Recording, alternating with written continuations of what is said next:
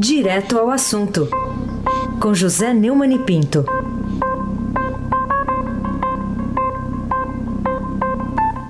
Neumann, bom dia. Bom dia, Raíssen Abac. Bom dia, Camila Turinski. Bom dia, Afrânio Vanderlei Cruz. Oi! É. Bom dia, Macia Evangelista Biasi. Bom dia, Emanuel Bonfim e a garotada toda indo pro colégio, hein? Bom dia, ouvinte da Rádio Eldorado 107.3 FM. Raíssen Abac. Começando aqui, Neumann, com a manchete do Estadão hoje, que é assustadora. Reforma eleitoral permite poder de censura na internet.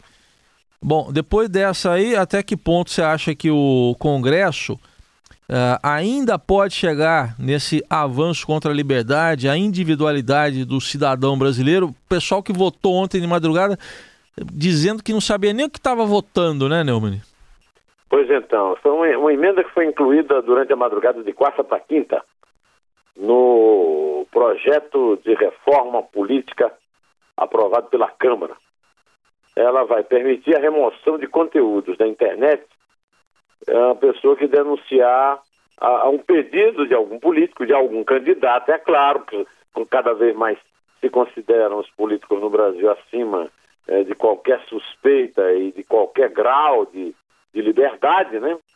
É, após uma denúncia de discurso de ódio, disseminação de informações falsas, ou ofensa em desfavor de partido, coligação candidato ou de habilitado à candidatura. Olha, até o cara que pretende ser candidato pode censurar agora na nova ditadura dos políticos no Brasil. O texto aprovado afirma também que não vai ser preciso uma autorização judicial para a retirada do conteúdo. Eu quero saber se o Supremo vai deixar isso prosperar. Porque ontem eu vi na televisão o, o senador, o, como é que chama aquele senador lá do, do da rede lá, de, lá do norte? É o Randolph, né? O Randolph Rodrigues. Randolph Rodrigues, dizendo que a rede vai para o Supremo pela ilegal, pela inconstitucionalidade desse absurdo. A medida prevê que a publicação denunciada terá de ser retirada do ar em 24 horas no máximo, até o provedor se certificar da identificação pessoal do usuário que apostou em redes sociais ou aplicativo. O texto depende de uma sanção de Temer para virar lei e essa sanção tem que ser até amanhã, porque uh, uh, dia 7 de outubro é, é prazo fatal para essa lei ser aprovada e valer para 2018. É claro o Heisen, que a Associação Brasileira de Emissoras de Rádio e Televisão, a ABERT, a Associação Nacional de Editores de Revista, ANER, e a Associação Nacional de Jornais, ANJ, já denunciaram essa censura, né? É uma emenda censória. É, segundo a nota conjunta das três associações, a medida aprovada pelo Congresso é claramente inconstitucional por se tratar de censura. As associações esperam que o Poder Executivo vete o dispositivo aprovado e restabeleça a liberdade de imprensa. Então, eu acho até que fica claro que se o Randolfo Rodrigues e a rede não cumprirem o que prometeram ontem, o, o ABERT, a NER e a NJ já deixaram claro na nota que também recorrerão ao Supremo, que também foi atingido, porque o Poder Judiciário é atingido uma vez que é, é os candidatos e até é, habilitados à candidatura agora mandam mais que um juiz. É, o Brasil está todo de pernas para o ar, isso é um absurdo, né? Elas condenam o discurso de ódio, elas que eu digo as entidades né, que eu citei, e a disseminação de informações falsas na internet, mas o combate a esses males só pode acontecer dentro da lei e é, a Constituição garante o direito à liberdade de manifestação, de expressão, à liberdade de imprensa, de comunicação. Segundo a Associação Brasileira de Jornalismo Investigativo, a ABRAGE, o Brasil não vive o fantasma de práticas tão explícitas de censura desde o fim da ditadura militar. E eu estou concordando, hein? Concordo com essa nota da Abraz.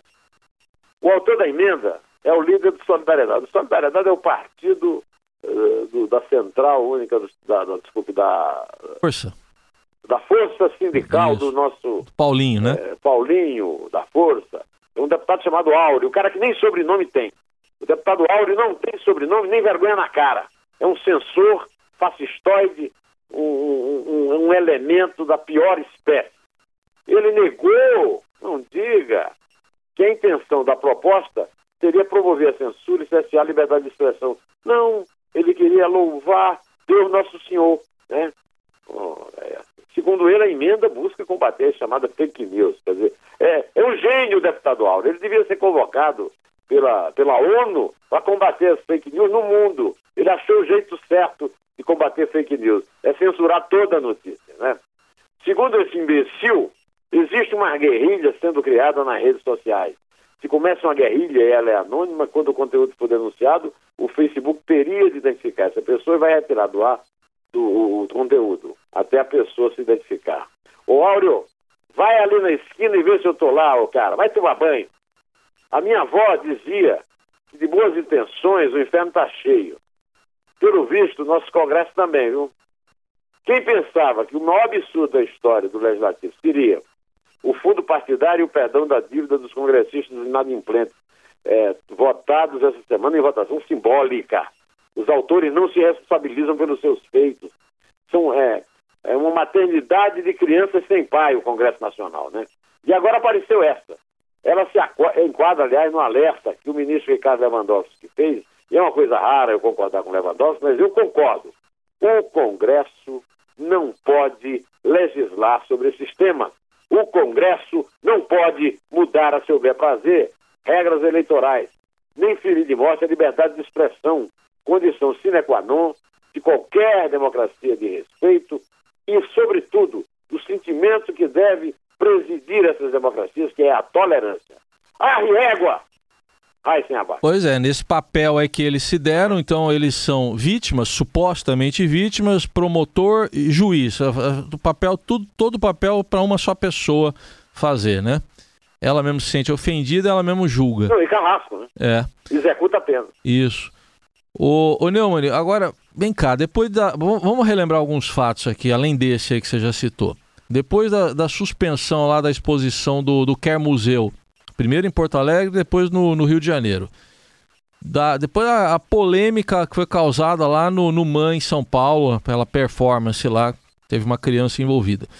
Será que é paranoia denunciar uma onda de censura que assola o país? Paranoia não é não. Olha, é, eu vou aqui citar uma nota que eu li ontem. Aliás, uma nota ilustrada com a foto de William Shakespeare, um homem lá de Stratford upon pelo colega Anselmo Góes, aquela coluna dele lá no Globo. O Anselmo Góes disse o seguinte, é, narrou o seguinte, noticiou o seguinte, na minuta de regulamentação da Lei Rouanet, quer dizer, coisa de patrocínio é, privado para a obra cultural, o ministro da Cultura, Sérgio Saleitão, que é colega nosso, imagina que colega a gente arrumou, hein, o, uhum. jornalista, incluiu um artigo a pedido da bancada evangélica, quer dizer, esses puxa-sacos do Temer fazem o possível e o impossível para liberar o chefinho e ficarem no emprego. E essa, essa, esse artigo que ele incluiu, a pedido da bancada evangélica, eu repito, o Temer virou agora escravo do Congresso, e esses ministrinhos de fancaria, esses ministrinhos que não, que não seriam nem, nem subcarimbadores, é, como esse tal de Sérgio Saleitão, que abriu uma enorme janela a favor das trevas. No artigo 27, citado pelo Anselmo Góes, diz que é vedada a apresentação de propostas que vilipendiem a fé religiosa, promovam a sexualização precoce de crianças e adolescentes ou façam apologia a crimes ou atividades criminosas. Aí o, o, eu adoto aqui uma piada muito boa que o Anselmo, lá de Frei Paulo, em Sergipe, é, citou na sua coluna. É, Shakespeare que se cuide. Só de assassinatos e execuções são 20 na obra do inglês, além de 12 suicídios. Será que esse idiota, esse imbecil desse Sérgio Taleitão, é, de posse do Ministério da Cultura, vai proibir Shakespeare? Pois é, ele telefonou lá para a coluna, lá para dizer que o Código Penal considera crime vilipendiar a fé religiosa. Alguém tem que explicar esse idiota que o Código Penal não prevalece sobre a Constituição e que a liberdade de expressão está acima de tudo. Ele está fazendo o jogo sujo da bancada evangélica e vem com o Código Penal na mão. Vai te catar, cara? Promover a sexualização precoce de crianças e adolescentes e fazer apologia do crime. O que eu combinei, disse ele, com a bancada cristã, é que com esses temas já são configurados como vimos, vamos reproduzir, sem uma vírgula a mais ou a menos, na normatização da Lei Rouanet é, desses artigos do Código Penal. O, o, o Heisen, hum. é, esse cara tem mãe. Bom, ontem à noite, na abertura do Festival do Rio, foi marcada por alguns protestos da classe artística. Antes da sessão do filme de abertura, Forma da Água, do mexicano Guillermo del Toro, o cineasta Luiz Carlos Lacerda, que é conhecido como Bigode, estendeu uma faixa em que se lia Censura Nunca Mais. Eu assino a faixa dele.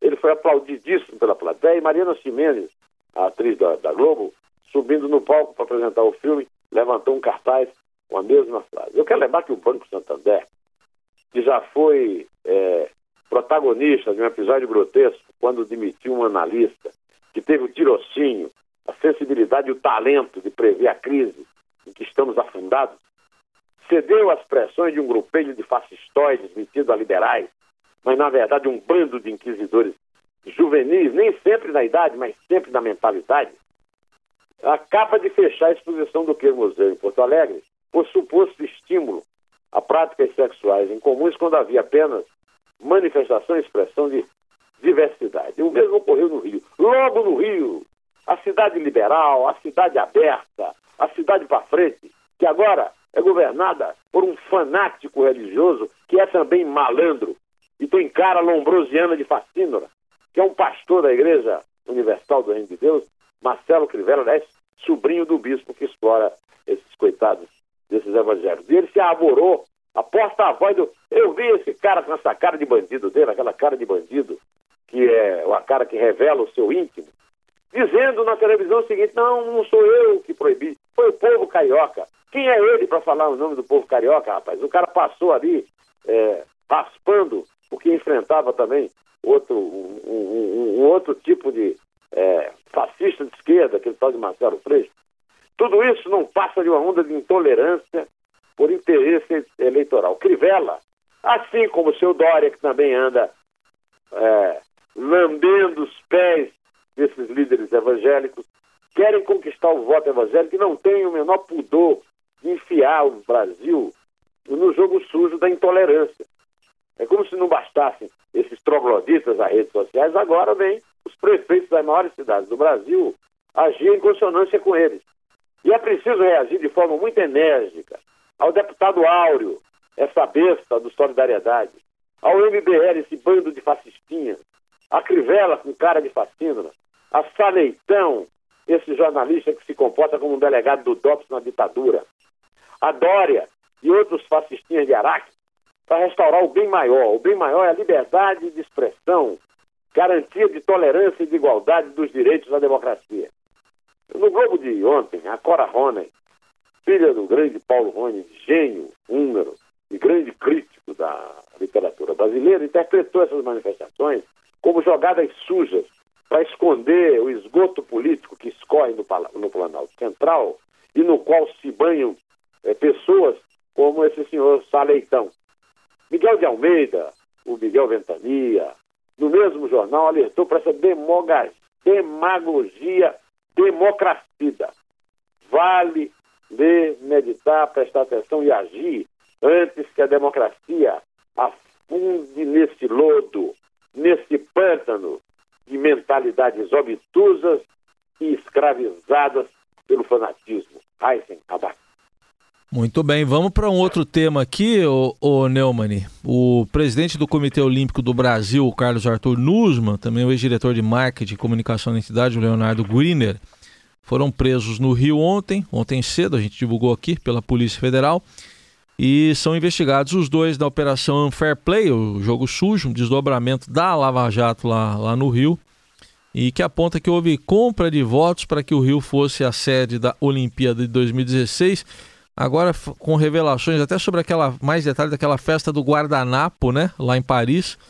A corrupção no Brasil está desmoralizando até o legado aí do, do Barão de Coubertin. Quer dizer, o importante é competir? O importante é roubar, não é, é né? Quer dizer, o, o, o é, eu acho que é mais um, já, já foram jogadas muitas pás de cal, mas eu, a corrupção olímpica é mais uma pá de cal na era Lula e Dilma.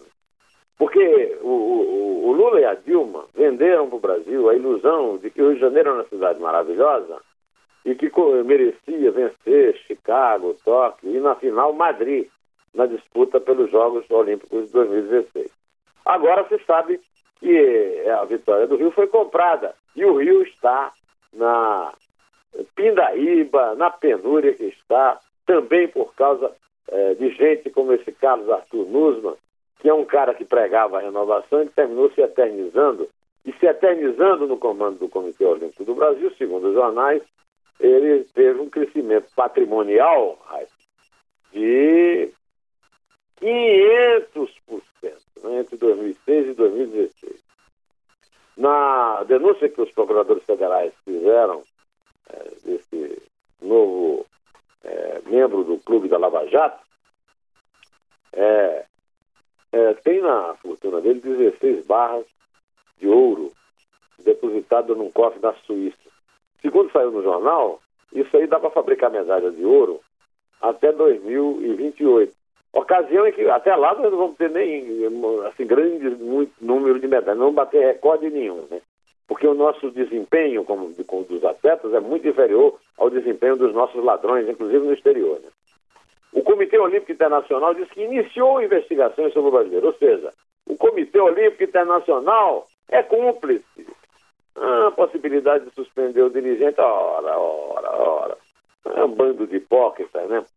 É, com a permanência garantida na Comissão de Constituição e Justiça, é, não, desculpe, é, na COP, do Comitê Olímpico Brasileiro. Então, nós temos aqui uma confirmação, Heisen, é, de que o, o, a delegada estava certa quando disse que os, os atletas disputam medalha e os, e os cartolas é, guardam ouro. Eu sei que eu já ia adiantar aí a sua pergunta, mas você quer saber agora é da a permanência do Bonifácio de Andrade. Isso, é. é vamos entrar nesse assunto a, agora também. Só lembrando o seguinte: se, se o sujeito está preso, ele não pode ir na reunião, do, né? Acho que já está suspenso, né? Está preso. Ele está preso? Como é que ele vai? Como é que ele vai? Não, mas esse Comitê Olímpico Internacional, é, é. isso aí é um valhacoto de ladrões. E a, é. e a Federação a Polícia Federal Americana, a FBI, já é, foi até a Suíça para prender alguns, né? É. Da FIFA. Agora foi. também, essa operação começou, aliás, na França, é, também está dando frutos aqui, inclusive hum. no Brasil, é. com essa descoberta que a Aerolímpica de Lula e Dilma era, na verdade, uma continuação do escândalo de corrupção do Petrolão. Agora temos o Olimpicão, é isso? Vamos lá, é isso aí. Vamos agora aqui para essa história aí da, da permanência né, garantida na CCJ, Comissão de Constituição e Justiça da Câmara, do deputado Bonifácio de Andrada, que é do PSTB de Minas. É, ele negou ressentimento com a cúpula do partido por tê-lo destituído lá do colegiado e na tarde ontem o líder do PSC na casa, o André Moura, né? Você tanto fala dele aqui. É o André Cunha. É, conhecido como, você André Cunha, em homenagem ao cara é. de Cunha. Isso. É, é. Ele, como aquele Carlos Marum, é. Né, como o Beto Mansur, Sim. como o Tarcísio Peronde, essa é. turma de, de é, é, da. Como é que chama? Da Força Tarefa. É, a tropa Temer. de choque. Todo né? mundo é, é todo mundo egresso do fracasso do Cunha. É, mas o André, o André Cunha, o André, André Cunha Moura, que você rapaz. chama de Cunha, né? O André Moura. É, cedeu então a única vaga do, do partido dele de suplente no colegiado para que o Tucano, aí, o Bonifácio de Andrada, continuasse na relatoria da segunda denúncia contra o Michel Temer. O, os tucanos estão querendo o quê? Manter as aparências, é isso? Os tucanos, meu amigo, são os políticos mais ridículos do Brasil. E a prova disso o nosso Afrânio Vanderlei Cruz vai nos mostrar com a fala do propriamente dito Bonifácio de Andrada, que não se perca pelo sobrenome. Isso é, é atitude da liderança do partido, não é liderança do partido. Eu respeito, logicamente. Agora, eu não estou participando disso, não conversei, não acertei nenhum compromisso com isso, porque eu estou submetido ao presidente da Comissão de Constituição e Justiça.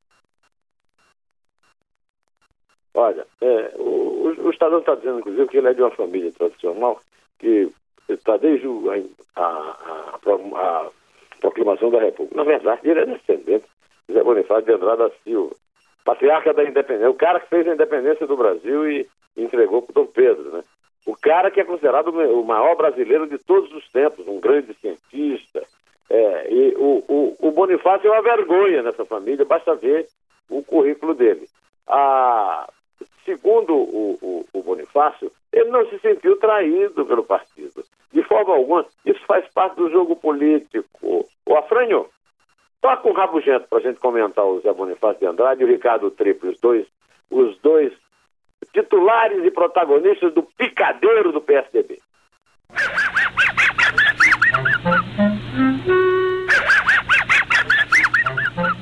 Ah, Afrânio, o PSDB é uma piada de mau gosto. Joga no lixo os restos de seriedade e de credibilidade que o alçar, uh, alçaram a condição de alternativa roubalheira do PT, quando a Aécio quase venceu a eleição de 2014. Agora chega pelo ridículo ao Rastaquera, vírgula, vírgula, vírgula, separando do nome do meu amigo Aysen Abac. Muito bem, olha, é, o, o, tem outro caso aqui do juiz Odilon de Oliveira, que é lá da terceira vara federal de Campo Grande, e que decretou prisão preventiva, ou seja, sem prazo para terminar, do italiano Cesare Battisti. Será que. O que, que, você acha dessa decisão? Foi exagerada ou está na medida certa? Não, primeiro eu tenho lido aqui nos jornais todos que o nosso Battisti é ativista. Não é ativista coisa nenhuma.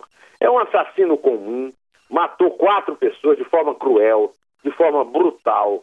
Assim, a coisa mais atenuante que se pode chamá-lo é terrorista. Ele não é ativista, nunca foi. É, ele foi preso em flagrante anteontem, tentando atravessar a fronteira do Brasil com a Bolívia. E com ele, a Polícia Federal prendeu 6 mil dólares e 1.300 euros, além de documentos diversos e ainda o que os agentes rotularam de objeto não classificado. Aí esse juiz aí que você citou, Odilon, né, lá de Campo Grande, viu nisso uma tentativa de fuga. Olha, quanto a isso, é, eu não me parece haver dúvida. O cara vai para Bolívia fazer o quê? É, o meu amigo Mauro Guimarães costumava dizer, dizer, quando ele não ia fazer alguma coisa que ele ia fazer quando ele voltasse da Bolívia. Né? Ele ia para Bolívia com esse dinheiro não declarado fazer o quê? Né? Então o juiz afirmou. Ontem que teve Brasil e Bolívia, né? A conversão da prisão em flagrante em prisão preventiva. Porque o contexto geral da ocorrência faz concluir, ao menos em caráter provisório, que Cesare Batista procurava se mandar do território nacional porque estava com medo de ser realmente extraditado. Ele não conta com a covardia do Temer. Viu? Ele acha que o Temer vai ser macho pelo menos uma vez na vida. A Polícia Federal autuou o Batista em flagrante por evasão de divisas e lavagem de dinheiro. E no interrogatório, o, o, o assassino em questão, é, condenado à prisão perpétua por terrorismo, disse que ia fazer pescaria e comprar roupa de couro no país vizinho. Roupa de couro você vai comprar na Bolívia? Tem, tem o jogo também do Brasil, né, Neumann? Tinha um hein? jogo do Brasil lá ontem também, né? Hein? Podia dizer que assistiu o jogo. Ah, mas ele perdeu essa chance, rapaz. É, é verdade, Raiz. Vi a atuação do goleiro boliviano, rapaz, que parou o Neymar. Esse cara foi, foi condenado à prisão pelo goleiro, o Batista, a prisão perpétua sob acusação de quatro assassinatos.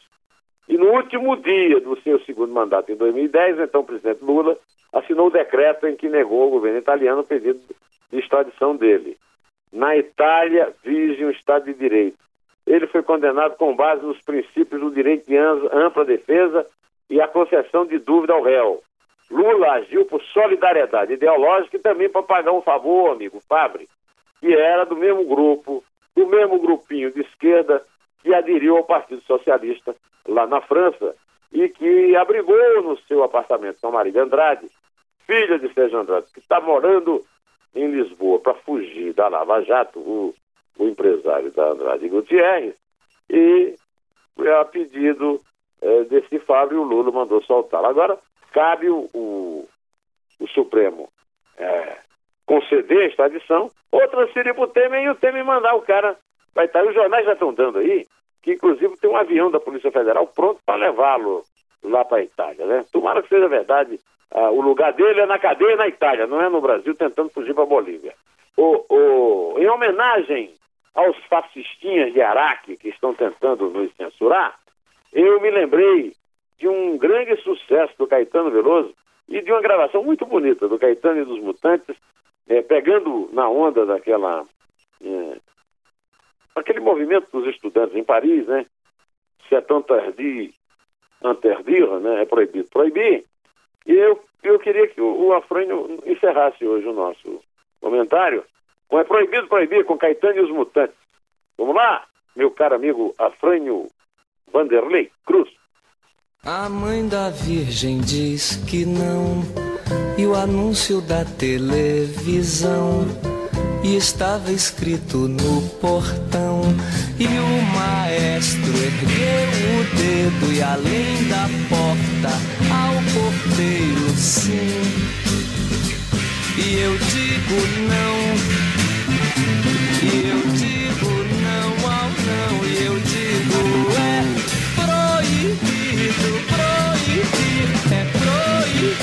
E é dizendo sim, é dizendo não ao não, que eu convoco mais em abade para começar a contagem da despedida. Não é proibido contar. É três. É dois. É um. Em dez. Os automóveis ardem em chamas, derrubar as prateleiras, as estantes, as estátuas, as vidraças, louças, livros, sim. E eu digo sim. E eu digo não ao não, e eu digo é proibido, proibir, é proibido.